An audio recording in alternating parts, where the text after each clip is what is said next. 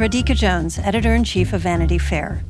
If you enjoy binge watching the best TV shows and love hearing from the actors and showrunners who make them happen, then subscribe to Vanity Fair. Our Hollywood reporters take you behind the scenes of the year's most anticipated projects, the industry's biggest moves, and the hardest fought awards races.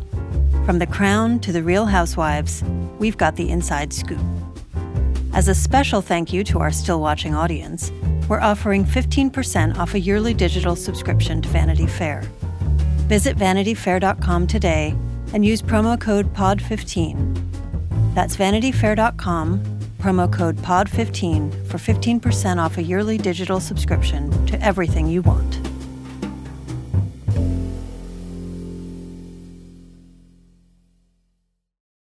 This episode is brought to you by Progressive Insurance.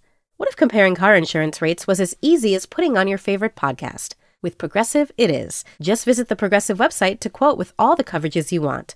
You'll see Progressive's direct rate, then their tool will provide options from other companies so you can compare. All you need to do is choose the rate and coverage you like. Quote today at progressive.com to join the over 28 million drivers who trust Progressive. Progressive Casualty Insurance Company and Affiliates. Comparison rates not available in all states or situations. Prices vary based on how you buy. Well, Chris, we just watched the season finale of The White Lotus season two. I can't believe it. I Uh, can't believe they did that to our girl Tanya. Tanya's dead. Oh my God, there's so much to talk There's about. so much. Me and Lucia inherited the earth and so much money. Someone's going to win a prize, so let's get into it.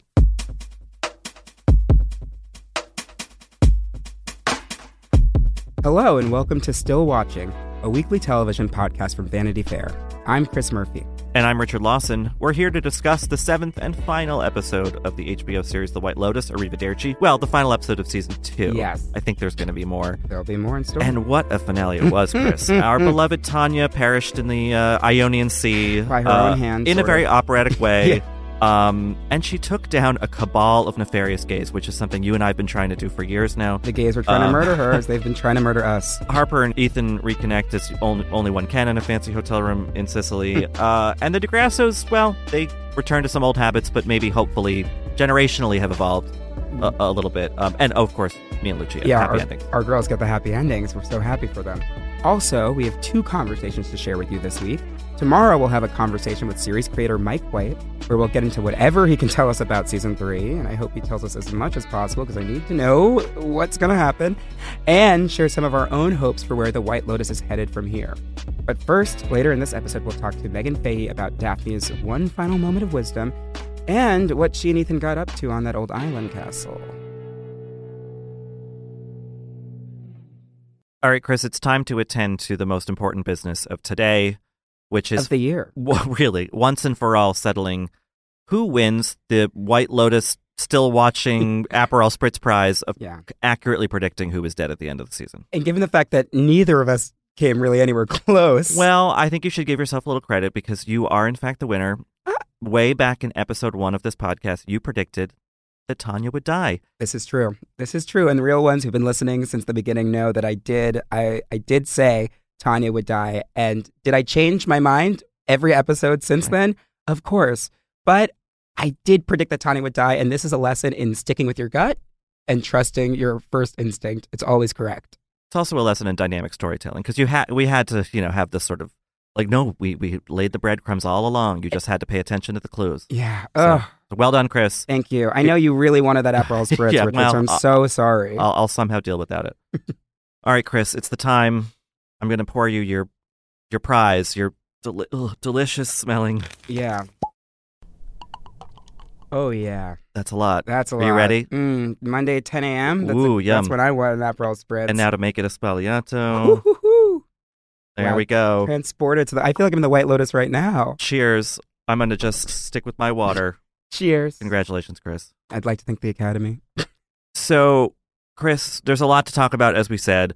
Um, let's save the big bit for last, the shootout on the Yeah. boat, The Godfather Um, esque shootout. and instead start with what I don't think anyone thought was going to be kind of a happy ending with these two couples Yeah. who hate each other. which we should have realized, and I feel sort of silly. I feel really silly about a lot of the predictions, a lot of the things that I've said on this podcast, though I stand by everything. But Mike White if, given last season, what happened with um, Alexandra Daddario and Jake Lacy's character, they get their you know sort of unhappy, happy ending. Mhm. It makes sense that the sort of the two the avatars of that couple, the rich, privileged couple who you know sort of go on vacation, they l- often leave vacation Yeah, fine. right. They usually end up leaving just as fine, if not better, in some cases, than they started. So yeah, I guess in my head, in my fantasy, I wanted you know Aubrey Plaza to murder all both Sure, Cameron right, and Ethan. Yeah, But what was way more likely to happen and way more realistic is that they, you know, they leave the vacation, Yeah. you know, fine. they leave it fine, or maybe even better in the case of Ethan and Harper. Yeah. Um, you know, it's unclear whether Ethan went to that little island and had a thing with Daphne Is or not. But unclear? well, I don't know. I, I don't. Maybe she just talked to him. I, I, I don't know. Maybe they did whatever. But I Yeah. think like kind of, you know, and and White was, you know, playing with our expectations. This confrontation in the water between Mhm. Ethan and Cameron. Oh, was one one was drowning the other. Then they tur- it flip turned they they flip flopped, Yeah. and then the other was was drowning him, and then this, uh, some random guy comes up and breaks it up, and Yeah. and Cameron kind of laughs at the end, and it's like, of course that doesn't happen to these people. That's not that they just they get in their little fight, and then they kind of pretend it didn't it happen. off yeah. and then they have dinner together Right. that night, Right. which And- is so insane. And like Ethan and Harper didn't seem thrilled about that, but by the end, I'm sure they were like, "Yeah, we'll we'll pick up our glasses and do a toast. We're not going to walk away, you know, rude or whatever." yeah, to the Maldives Um, next and- year in the Maldives. So I think, I mean, as as like it, it sounds sort of simple or cliche, and I'm not. That's not a criticism of White's writing. I think he's kind of driving us toward that. It's like Harper and Ethan just needed a little adventure, a little Yeah. danger, a little something. Sex really is sex sort to- of- yeah, the two, well, something to lead them to that sex, and then now they're we see them content in the airport. And you know, in terms of Cameron and Daphne, uh, we're going to speak be speaking to Meghann Fahy later, but like. I don't think that's a happy ending mm-hmm. exactly, but it's it's it's a status quo ending. Yeah. I mean, yeah. there's a lot more ambiguity with the Cameron Daphne ending, and with I would say Daphne's character. We never got like a clear answer about the kids, if they're Camerons, if they're not.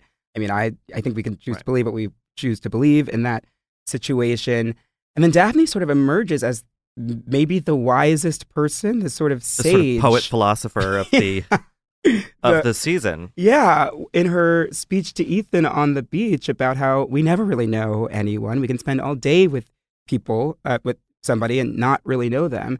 And so it might be, and I don't know if you think this is the thesis of the show or if there is some grand thesis that connects the entire show, but we have to do what we have to do to not be a victim of life. Right. Right. That seems to be Mike White's. And if that means having sex with your Yale roommate's wife on an island, and then that gets you going to have sex with your own wife, Right. then like go at it. That's what I took away. Yeah. potentially. And I think some viewers certainly would understandably be frustrated by some of the ambiguity in in this storyline where we don't know for sure what happened with Harper and Cameron. We Or don't know for Daphne what happened and with Daphne and Ethan. But in that little speech, um, well, not so little speech in a way, um, you know, Daphne is saying like there are gaps to fill. Like Yeah. you, you, you don't know everything, and you have to either fill that with trust or with contentment or something. yeah. Like, you can fill it with bad things. Um, but like that, you know, I, I think she's basically telling not only herself and Ethan and but also the audience, like, you know, not everything is going to be met with like some sort of satisfying truth. Yeah, you know, I mean, and does it and Yeah. does it even matter? Like Right, at the end right. of the day, if if Harper Right. and Cameron had sex, or Daphne and Ethan had sex, if they're leaving and Harper and Ethan are in a better place, does it even really matter? Right. It seems to be sort of the ethos or the uh, what I took away from it, which is a very mature and evolved Yeah. way Well- to sort of think about relationships in life. You know, it's it's sort of the antithesis of jealousy. It's sort of fatalist in her circumstances, I think, just from like because it's like that's a bad marriage. Yeah, in a I way. a well, I mean, although who am I to judge if it works for them? Well, you know. and it seems that our Harper and Ethan taking, you know, a page out of Cameron and Daphne's book sort of helped. Right. know. Yeah. Well, so I, I think it's a complicated. I, I think it's a little cynical. I think it's a little not cynical, like uh, not uh, not exactly optimistic, but um, and I think one thing to kind of link the s- fir- the second season back to the first, where you know the first season was a lot about class and money and stuff, and this was Mhm. about that too, but Yeah. mostly more about sex and, and jealousy and all those things. Is that like they're the foursome is at the airport? They're not sitting with each other. Yes, that's a very But important. like, they're all going home rich. I think that Cameron and Daphne aren't having the money problems we thought they were. Like, I think I think Cameron definitely wants that some of Ethan's money invested with him. 100%. But like, I don't think that he they're hiding a secret poverty or Yeah, I think our sort of theory, first of many theories that we're going to debunk that were not true that we came up with, that Cameron and Daphne had all these money problems, or that they were some grand schemers or some master planners trying to destroy Harper and Ethan. I don't think that's true. I mean, in this episode, Cameron sort of came across more sort of Trumpy, to use a word, you know, when when he's sitting um, at lunch and he's talking about how like it's okay to throw yogurt at your assistant, and then Harper just finally says, "You're an idiot." What we've all been thinking, what we've all been wanting to say, is like, "Oh, he's simpler than I think we gave him credit for." I think he's pretty simple, and I think Daphne. I do want to go back to Daphne for one second because um, she's the only person, and back to our Survivor metaphor, which I think she wins Survivor, she would have won Survivor 100. percent She's the only person who can process information in real time and make a decision that makes the most sense for herself. which you see in probably the season's most bravura piece of acting, which we'll talk to Meghann about. Yes. This this series of looks when Cameron's or when Ethan says, "I think something might have happened between her," and she looks away. She looks at the other. direc- I think of Catherine O'Hara in Waiting for Guffman. I want to do that kind of acting where you don't look at your when you don't look at them, your eyes are open. When you look at them, your eyes are closed. Yes, Um, it's brilliant. But um, that she is she is so she's figuring out in the flight. She's giving herself a little bit of time Yes. to be like, okay, how do I think? What do I think about this? How am I going to process it? And how am I going to show that reaction outwardly? yes, and she's and then- taking in the hurt of Yeah. the situation Yeah. of you know Harper and Cameron if that happened, and then she's and then she's fixing the problem in real time. Yeah. and conveying that to the audience beautifully. It was ooh, it's so good. And I think because we don't see exactly what that fix was, what exactly that little trip to the island was, Yeah. It lets us know about all of her secrets. That like in a marriage like that, one that one you know observe from the outside, you the the assumption is because of gender roles or whatever is um that Cameron's the one with all the secrets. He's the one with the mistress in town. Yeah. He's the blah blah blah blah. But like she has secrets too. yeah, And she's she's alluded to those to Harper when they're in Noto and all that stuff. So I think you know, I was because Meghann Fahy's so good. I was maybe hoping for something bigger for her at Same. the end. But but actually, I think that, like you said, she kind of becomes in a way the thematic centerpiece of the season, Mhm. just in those two short scenes. Yeah, Yeah. I mean, I also wanted something. I wanted a big Daphne. I mean, I said this last week. I wanted Daphne to kill somebody. I wanted Yeah. a big Daphne Harper showdown, like Right. big scene set piece, sort of that Cameron and Ethan got in the water. But that is unrealistic, and I do think um, what Mike White does. There are points where he goes sort of big and sort of crazy, but also with these couples, they're always sort of the most grounded in reality and sort of like Right. the actual machinations of what couples, what, you know, heterosexual couples, married couples go through. And so it wasn't really realistic for, you know, Daphne and Harper to have some like, you know, Ryan Murphy esque like showdown, slap fight, you know, screaming match, Real Housewives thing that I, you know, part Yeah. of me would have liked to see. I think what we got from Daphne was so much more complicated and then also showed just how central and how important she was to the series. Right. Um, as sort of the beating heart of like, oh, this is how this is how you win, for lack Right. of a better term. And then all Harper and Ethan did, other than have sex with each other, was they broke the statue that is a symbol in Sicily of The curse of, had been of lifted. murderous jealousy, and they broke it. And they said, you know, we're we're. I mean, so they're being sort somewhat insensitive to a culture, I suppose, but also saying like we don't have to go down that route. Yeah. and, and that's kind of the end of that. The curse has been lifted. The spell has been broken. They can have sex. They're having sex. They're connected again. Um, it was really sort of a considering the option that we came up with last week, where somebody was going to die at Yeah. the hands of the statue, for the statue to shatter and for them to find each other again is weirdly optimistic and Yeah. hopeful. And who's to say how long that marriage lasts or whatnot? But it was interesting having talked to Aubrey Plaza about this. They started in such a bad place and they're leaving in such a better place. Yeah, Harper and one Ethan. hope. And you know what? And I, I'm happy. I'm happy for I'm happy for my girl Harper. Yeah. I'm happy that she made it. And I hope uh, I want more Daphne next season, but we'll save that. we'll table it. All right, Chris, we have dissected the quadrangle of Daphne and Harper and Cameron and Ethan as much as we can. So let's go to one of the sources and hear our chat with Meghann Fahy, who plays Daphne.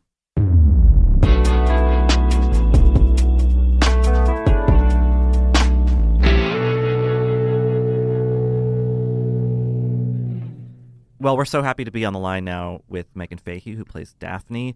Uh, the great Meghann Fahy. I think the pretty great wise Daphne at the end there. Wise sage Daphne. Yeah, very Lots sage. of wisdom. Uh, Meghann, hello. Hello, how are you? Thanks for having me. of course, uh, we know you're fresh off of a viewing party, uh, so we're sorry to get you up early in the morning to talk about all this. Oh no, it's my it's really my pleasure.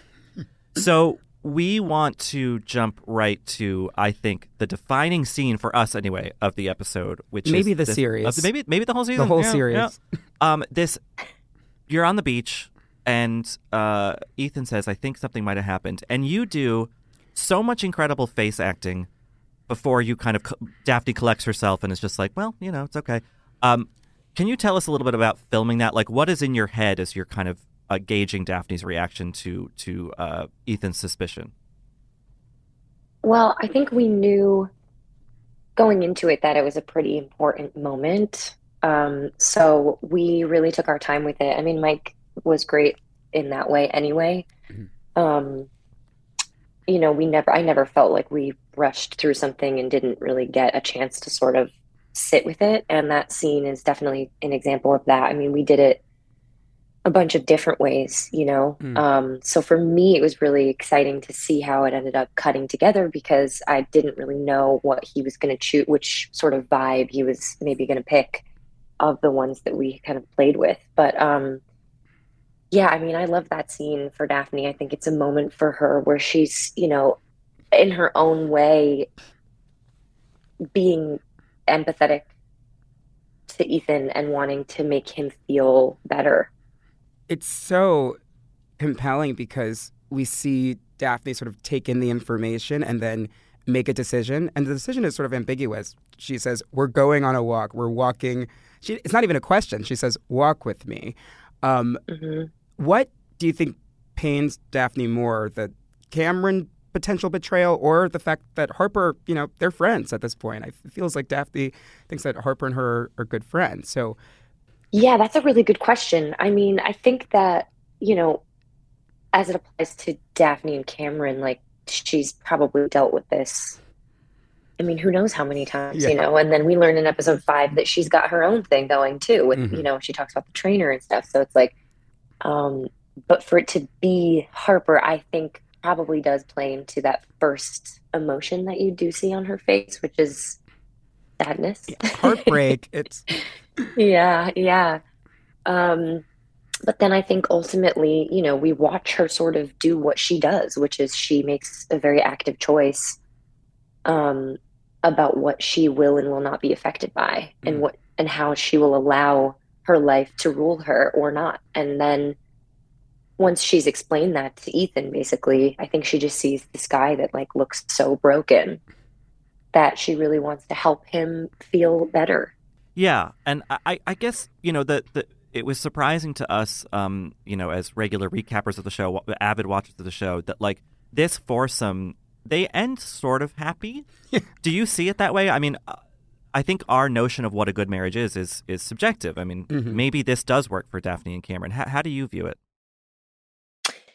Uh, That's kind of how I look at it. I mean, I think that the whole sort of storyline there is meant to challenge, um, you know, what what the the parameters of an of what we would call a functioning relationship are. And I think that with with Daphne and Cameron, they're trying, and Daphne is trying to teach um, not just uh, Harper, but also um, Ethan that they have other options because she, that's how she lives you know she's she's kind of like it doesn't have to be like this you could get a trainer or like you could take a walk with me to this island and like you know who knows what they did there you know like i think and again i don't think that she does that to make you know to get back at cameron or anything i genuinely think in her strange way that's like an empathetic thing that she's doing the way that she's trying to take care of these people um, I think at the end they do seem kind of happy. I think that, you know, obviously Cameron and Daphne have been through something. Cameron gets the shit kicked out of him. Yeah. that Daphne finds a um you know, a dead body. Uh but that moment of her just sort of touching his face and looking at him and then kissing them kissing is like this really tender moment where again you do see the love between these two characters that was there at the beginning it was there through all of the weird shit that happened and it's still there at the end when they go home which is kind of you know at the way that they function and then of course the other two have finally had sex and so they're like yeah. basking in the glow of reconnecting to each other physically which is also so cool to see Thanks to Daphne, but you know, which is yeah basically you did it. You're an amazing therapist Yeah. in a way. and in a in a weird way, like Cam- Harper and Ethan like become Cameron and Daphne in a way at the end because it's like this, you know, this sort of secrecy, like infidelity. What happened? What happened? What happened? And then finally, it's they just like, you know, the tension rises and it serves them. Well, it, it goes back to something that Cameron says in an earlier episode, which is like he's talking about how rich folks just have this kind of secret world of immorality or, or whatever. They kind of do what they want. And in some ways, this whole arc for these four characters could be looked at Daphne and Cameron in their way, ushering the newly wealthy Mm. Harper and Ethan into Into the like club. this is how it works, you know. And right. and I feel Yeah, like yeah. yeah. And at that dinner scene when Cameron gives that toast, like that is genuine. It sounds like I think they all had a nice time, kind of. At the end of the day. Yeah, which is so psychotic when you watch the uh, last episode. It's so funny because, like, I remember shooting that, of course, and thinking, like, obviously we were playing to the tension and, and stuff, but I hadn't seen the scene where they fight in the water or any of that. And so, of course, I had read it in the script, but like watching that and then seeing that scene after that, there was a huge juxtaposition um, that I thought was really effective. But yeah, that was, um, I think he does mean it.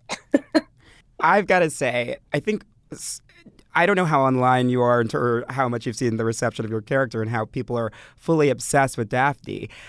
To the point where she's almost like aspirational in terms of everyone else is having the worst vacation of their entire lives, but everyone online is clocking. Like Daphne is just grinning through it. Everyone's saying, I need her meds, I need her therapist.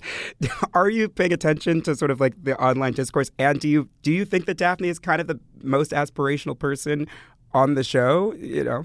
Uh, so I don't have Twitter or TikTok, but so I only really see what my friends send me, and it just cracks me up. I mean, some of the stuff is so funny, and I guess watching the show, I do understand why she might be that character because she just has the sunniest disposition, maybe out of any of the other characters, and I think that just because of that, especially because her storyline is like what it is, it's like hmm. you know one of the more sordid you know um, stories and then for her to be in the face of all of that be um, as sunshiny as she is i totally get why that would be a character that people were like i want to be her everything bad happens to her and she doesn't care about any of it yeah.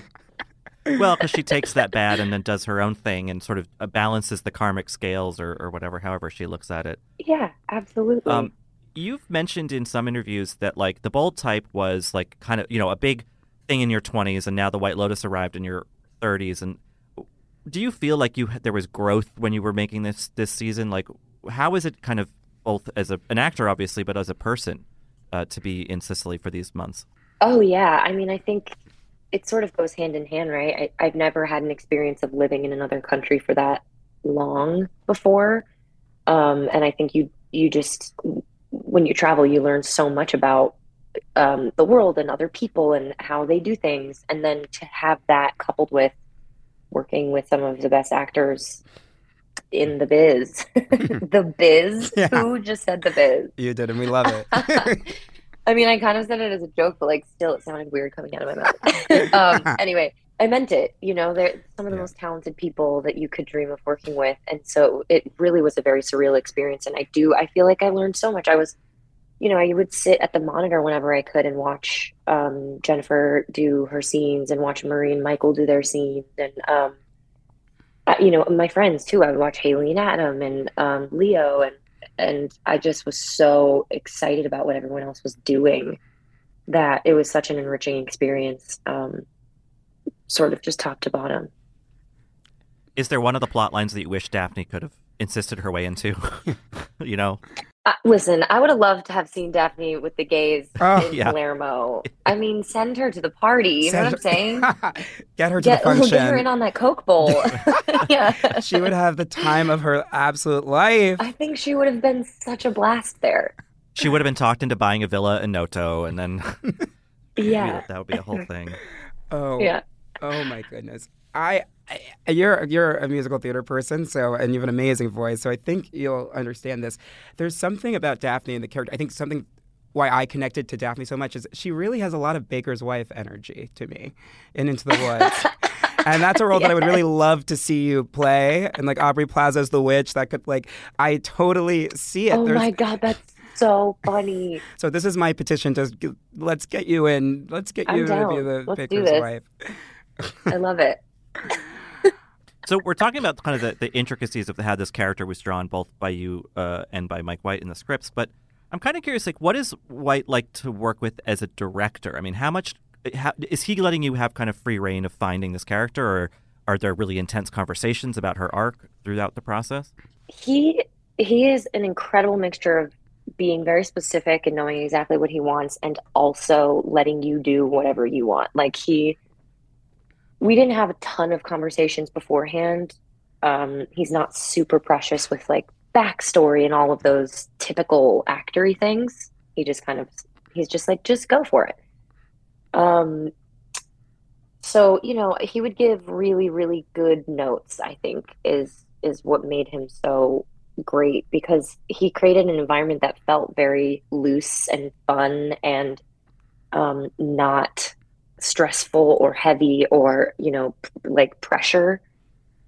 Um but he also was really supportive. So like you never felt like you were flailing. Like he was always there to say like yes it's that or like try it this way or like i don't think it's this i think it's that. And um i just feel like everybody sort of benefited from his ability to sort of create that space for us where we weren't afraid to try something but we always knew that he was going to keep us on the right track a lot of Daphne and Cameron and Ethan Harper's uh, what happened between them. A lot of it is left ambiguous to the audience. I wonder, is it was it ambiguous for you? Like, do you do you know what really happened with Daphne and Ethan in on the island, or w- whether or not Harper and Cameron?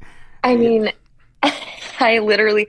So last night at the um, watch party, we were we were watching the show and eating pizza, and about three quarters of the way through, we got there was a knock on the door, and we all turned around, and it was it was Mike White and Jennifer Coolidge walked into our watch party to surprise us, Oh my God!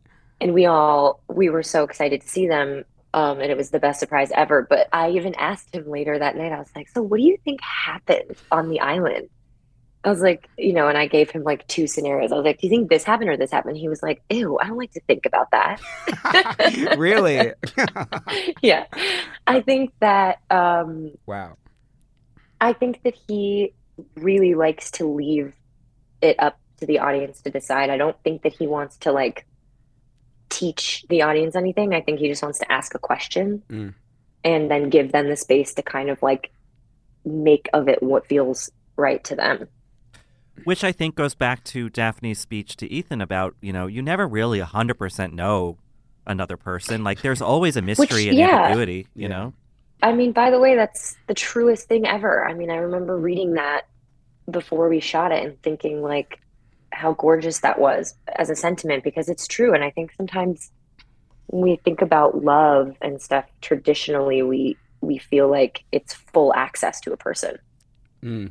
But but that's not necessarily true. And you can love someone without knowing everything about them, you know? Mm. So I love I love that speech. I think that's such a beautiful moment of writing. Similarly, there was some doubt online. Um, I don't know if anyone sent this to you, but like people were wondering, like, are those kids both Camerons, or is like like? I guess we're we're not supposed to know. Is that another point you think we're supposed to wonder about? Was that like a deliberate thing with her showing the photo on her phone? Yeah, I mean, for me, I think she's certainly hinting towards the fact that her son might not be her husband's son. Mm. Wow. Yeah. Which is a bit, bit of power in a weird way to have Yeah. over Cameron, you know, in some ways. Yeah, for sure. I mean, that's that's pretty unhinged if you think about it.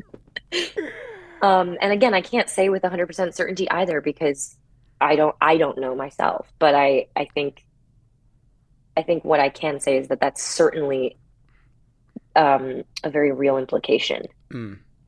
It's funny just that the moral journey of this season and these characters in particular is like Well, if it works for them, that's where I, that's what I've arrived at. Like uh, no judgments. Totally, Yeah. If it works for totally, totally, totally. Whatever works for you is the whole point of the whole thing, you know? Wow. And now there's uh, season three is announced. Do you think there's any chance we'll see Daphne on, you know, at a new White Lotus? You know, maybe with Cameron, maybe not.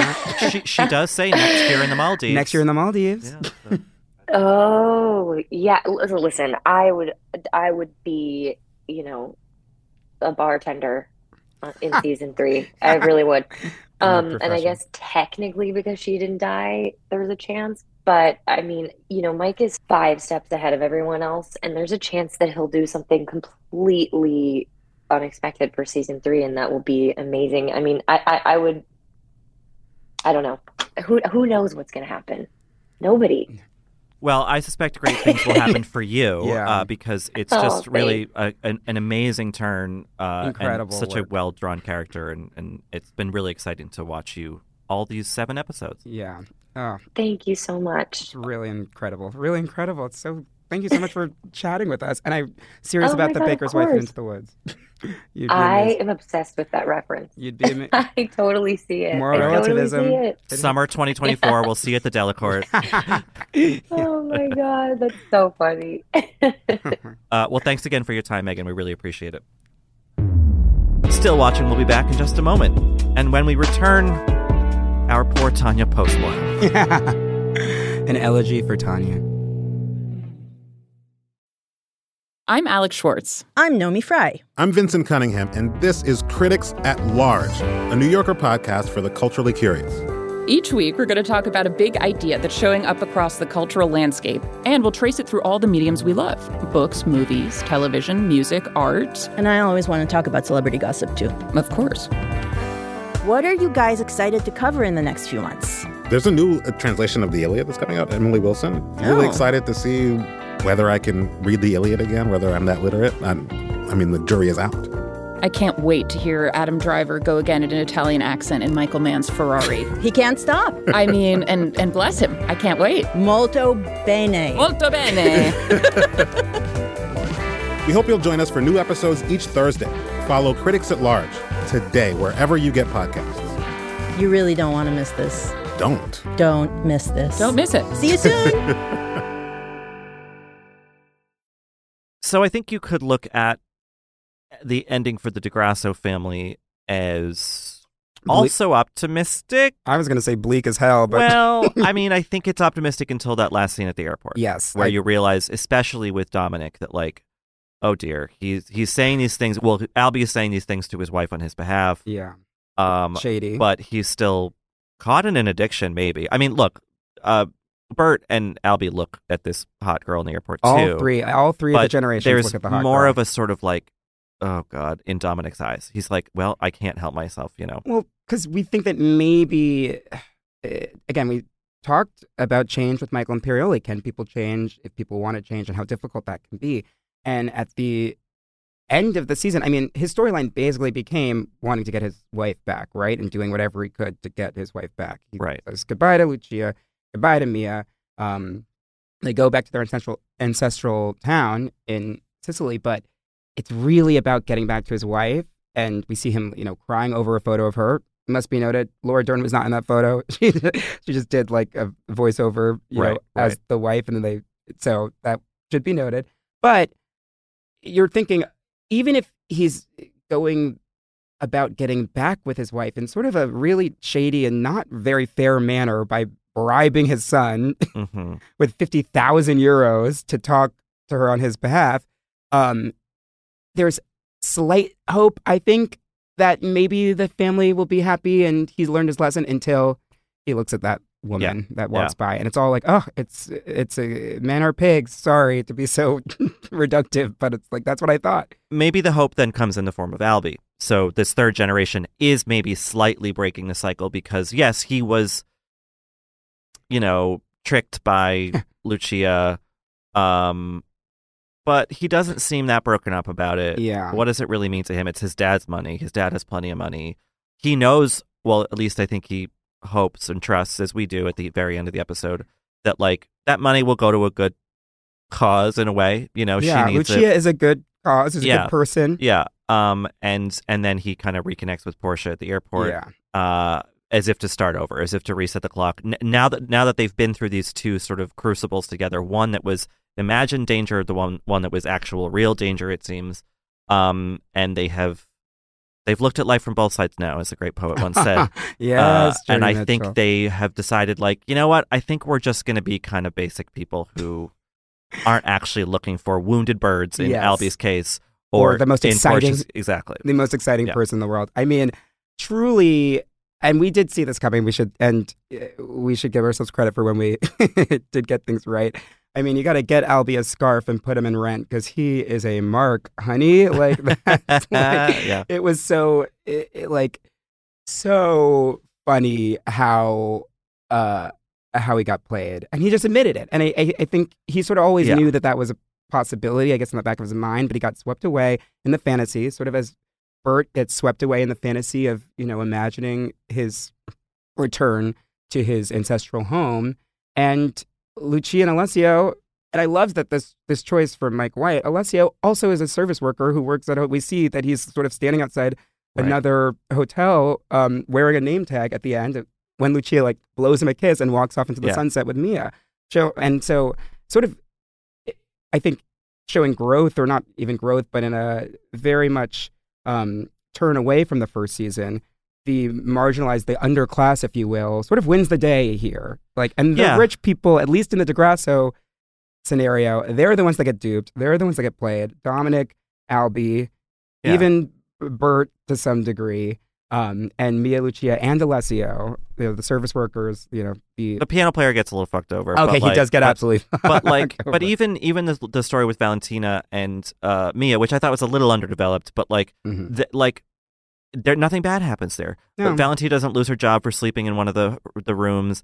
Um, basically, Mia's like, well, you know, um, I'll I'll hang out with you tonight, but like, you know, let let's le- find you a real let me lesbian. take you to some lesbian bars and whatever, some real wild places. And that's like, okay, good, you know. And I think that Albie is is sort of like, well, I was softly scammed. Like, yes, I had a nice time. I think that Lucia genuinely did like him. I do too, and I think know. she, um, Simona Tabasco, did an, a wonderful job of conveying that, like, uh, like I'm taking the money, but I had a nice, like, I like the kid. He's a nice kid. Nice yeah, kid. nice kid. Um, and so everyone wins in a way. yeah, Um, at least in the moment. And um, I think that no ending on that note of optimism with Mia and Lucia, and and a sort of winky. It, it was just a Mhm. great closing shot, you Yeah. know, and and a great way to kind of conclude their story, which was exactly how we met them. Mhm. kind of racing through the streets of Taormina, looking in shop windows, being like dr- dreaming of what's to come. And Yeah. they, they, you know, that was a really um, lucrative week for them. that was a big, yeah. Yeah, They, but yeah. every, yeah, they got exactly what they wanted. Mia's singing at the hotel. Lucia's got, you know, fifty thousand euros in her pocket. yeah, to not- open that store, maybe. yes to open that store i mean it's kind of it's kind of you know picturesque and beautiful and perfect um who doesn't really get a, a perfect ending is portia i mean she does get a happy ending in that she's alive Yeah, yeah, she is alive. she was probably gonna get killed by Jack, or that, yeah. at least that was sort of what was supposed to happen. Um, and then disposed of in some way that Yeah. i think probably ended it would end in her demise and and he just couldn't do it. I think partly in a weird way, her her calling him out in the car before they before they start, or what she thinks is Taormina, um, and saying like, "So so you fuck your uncle." I- think that sort of made Jack's shame or whatever sort of rush to the surface, and he's like, "All right, I don't want to see this girl again, but like, I also am not going to do anything." I know? also thought that like he spared her life. I think because he might have genuinely had like somewhat of a fun time. It's sort of a little bit of the Lucia situation, Right. right? Where Right. yeah, Lucia took the money. Yeah, Jack was there on a job, but they, I think they both genuinely had you know a pretty good time with the other person. So right. rather than murdering her or kidnapping her or sending her into a situation that would be terrible, her going back to the hotel that would have been terrible for her, um, he lets her go. Again, now filled with shame because he gets called out for fucking his uncle, who's not his real uncle. But I, I think those are sort of beautiful. Uh, Portia and Albie's storylines sort of beautifully parallel each other. Um, you know, this sort of Romeo and Juliet of it all star-crossed lovers to then meet at the airport Yeah. after all of this tragedy has sort of befell both of them.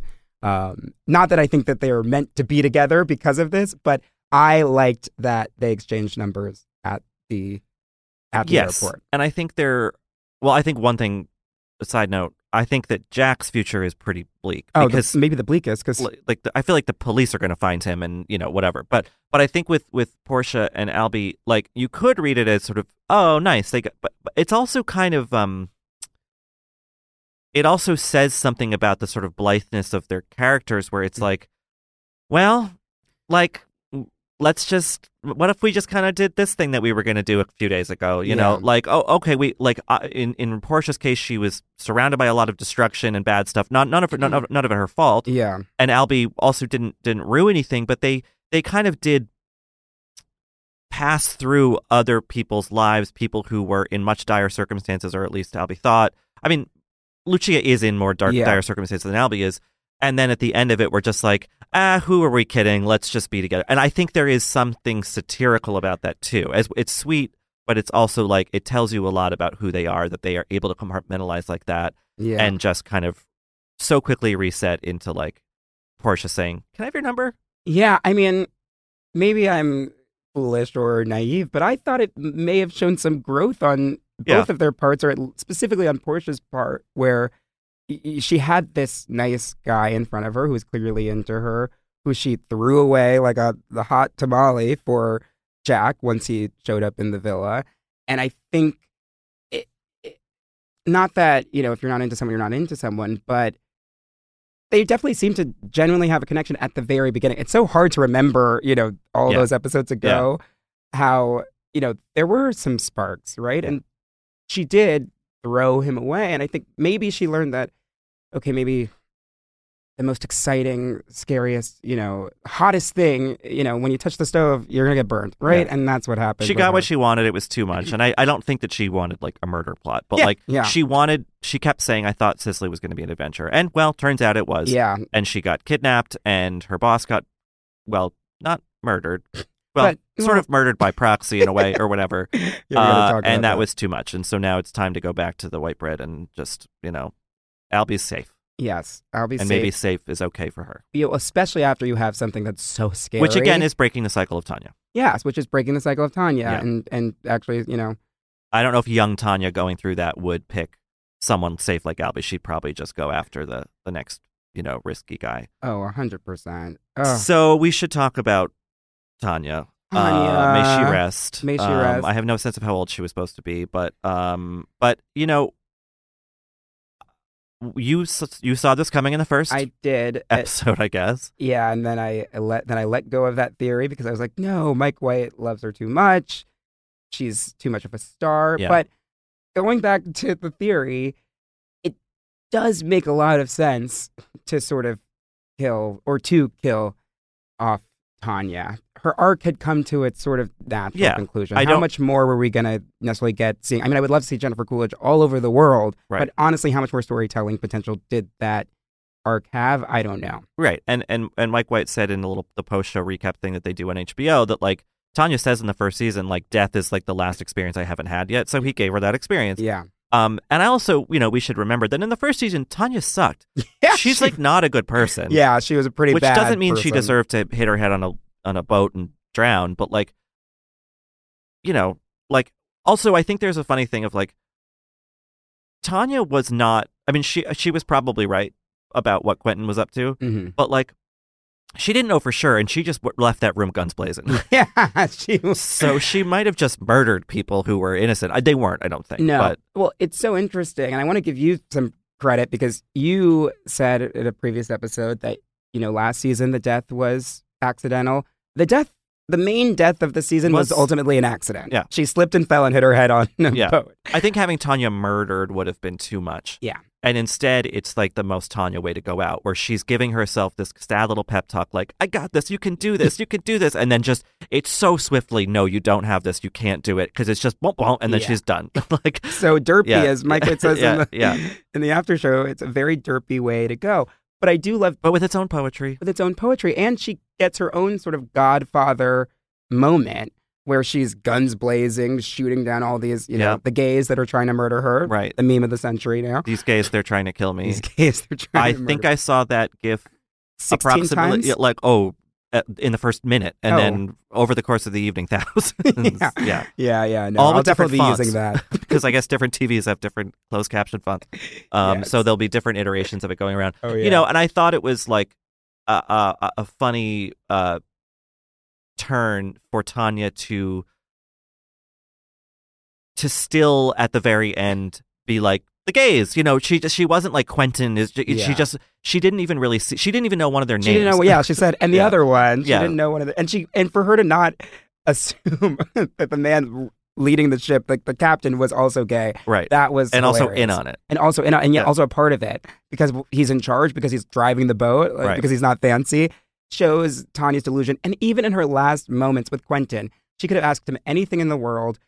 He's dying in front of her. She has just murdered this man. And all that she can think of to say is you think Greg's cheating on me? Like I mean, that's her yeah. self delusion is so so funny and so devastating. But it just it gets me every time. And like uh, my my boyfriend asked me this. We watched it together uh and he was like wasn't there a staircase right behind her to go down to the little Yes. boat and it's like yes of course there was Didn't but this the is man tanya run Like, off the boat and jump into the water and swim away? Like, Yeah. didn't she just see somebody jump into the water and survive? Like, right she could have jumped in the water then maybe climbed onto the boat or Mm. something but that's not how tanya really operates why why not you should hours on the yacht call the ho- the, the very expensive hotel where you're a vip Yeah. Uh, client and just be like i need a boat to come pick me up it's that yacht out there yeah, so you can see Yeah. the hotel from where you are. Yeah. You're that close. Yeah. You're anchored down. You're not. The boat's not going anywhere. yeah you're right there. But that's sort of. I mean, I loved how silly it was and operatic in scale. And opera has been a big part of the season. Madame Butterfly, and we said this. You know, Madame Butterfly doesn't get out no no, of no. that opera alive, and Tanya becomes this figure. So the way that it was both operatic and grand, and we get this, you know, gun shooting, you know, dead gays littered across this yacht, um, and it seems to be a triumphant moment for her to just go kerplop. It, it's high and low at the same time in a brilliant way. Yeah, and I think it's a little. I mean, it's a little bit of justice for Natasha Rothwell from the first Yeah. season. You know, like not that Tanya deserved to die, of course not, but like, uh, yeah, it was it was a little too easy. I think, um, just because of I don't know human empathy or something to, to watch this season and be like, oh, poor Tanya, and it's like, yeah, no, but she was kind of a monster when Yeah. we first met her. And still was in this season, you know, uh, sort of heedless to people and whatever. yeah. When she said her assistants just happened to disappear, like they, Yeah. they become her boss and then happen to disappear. But I will stick up for Tanya in that I do think she grew, if only because she sort of, in a way, this is maybe a bit of a stretch, but go with me here, sacrificed herself and saved Portia in a way. That's right? true. It's you could Yeah. look at it as if one of them had to go and one of Yeah. them had to go. Tanya Tanya helped break the cycle. helped break the cycle, and ensured that Portia wouldn't become her yes, by, you know, she's like Jesus, like in, that- in that way. Tanya is Jesus. yeah. Tanya is a modern day Jesus. Um, I think we should point out, by the way, that um, we had a lot of listener emails Mm. about theorizing about what would happen. Of course, when you're theorizing about a finale, most of us are going to get it wrong. Yeah. You and I got it wrong. A lot of emailers got it wrong. That's okay. The theories were interesting. I liked the theory that Greg was just trying to get Tanya to um, cheat on her to break the prenup. That was Mhm. from Abby. Um, Leslie po- thinks that the fortune teller was trying to like do something to protect Tanya, but Tanya cast her out of the room before Mm. before the spell or whatever the incantation was done. Damn. But listener Tracy um, got it almost, you know, dead on, and she wrote that um, Tanya will somehow murder Greg and Quentin. So, okay, not Greg, but she did murder Quentin, possibly Jack, and throw herself into the sea, killing herself. Wow. So, Tracy, that was, um, you get the Aperol and- spritz, Tracy. and then Portia can go live her life however she likes. uh, so, Tracy, well done. Yeah, well, we're, Yeah. we wish we could email you alcohol. I don't think we're allowed to do that, but. Um, well, Postmates. It too. yeah. So I, I, I- what I liked about the ending of this season in terms of Tanya was I was rolling my eyes a little bit about this like vast conspiracy that brought her to Sicily and all that stuff, and I was like, I just don't think that's I, that's not what I thought the White Lotus was in terms of Mhm. its storytelling, and you know it was that in some ways, but then we got the surprise like return to Mike White comic bleakness with her death. You know, so it, it balanced out Yeah. what I thought was maybe a little too plotty um, with something as silly and grim and surprising as we expect from Mike White. Absolutely. And then also, when you think about the grander show as a whole, I do think it gets balanced out by the realism and naturalism of Harper and Cameron and Ethan and Daphne, right? Right. That feels really grounded in, you know, real relationship dynamics. Whereas Jennifer Coolidge slipping and falling off a boat, hitting her head, you know, maybe that would, maybe that's not the most real thing that ever happened. But did I guess? Was it thrilling? Did I see it coming? No. Did I see? I, I'm really honestly impressed by the capacity to be surprised, having you know watched the show each episode multiple times Yeah. at this point. Did not for one second see Daphne and Ethan coming, which seems silly to me. Well, we literally didn't because the camera uh, they cut away from. I guess Yeah, we, did. yeah, we never we never saw it. But yeah, no, I mean, I think that White, you know, did surprise us um, it, it, where it counted, and um, I, I think that making the season both pretty dark at the end, but also hopeful with the Mia Lucia thing, like, was a good way to, you know, challenge expectations because the first season ended, I thought, pretty bleakly. I mean, you could maybe make the argument that the kid rowing away and leaving his family behind was hopeful, but I thought it kind of wasn't. Yeah, Um, whereas this season was like, yeah, bad things happened and lives were changed and ruined and over, you know, ended. But like, um, for the most part, as you said, lessons were learned. hmm Uh, closure was found in some cases, in some cases. and uh, I don't know. Maybe it sets us up for a third season. Who knows what that's going to be? We're going to talk to Mike White for an episode that's going to be up tomorrow yes. uh, about all that. So that's it for this episode of Still Watching, but not for the season. As we said, tomorrow we'll have a special postseason bonus episode interview with Mike White to get into the making of this season of The White Lotus. After that, Still Watching will be on a bit of a holiday hi- hiatus, but we'll be back in 2023 to discuss the next TV show of the moment. In the meantime, in our off season, you can email us at stillwatchingpod at gmail.com or find me on Twitter at Rilaws, R I L A W S. And Chris? And you can find me at Christress, C H R I S T R E S S.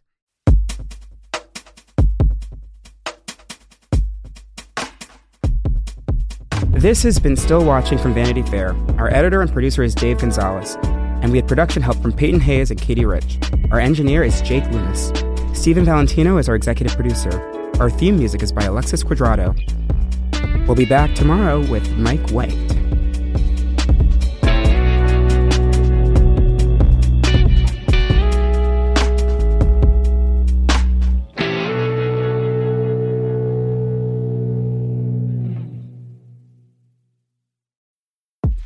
The Run Through with Vogue is where you'll meet all the most exciting people in fashion and culture. I am Fran Lebowitz, um, who should be the mayor of New York. We all support yeah, that. we support that. Very nice.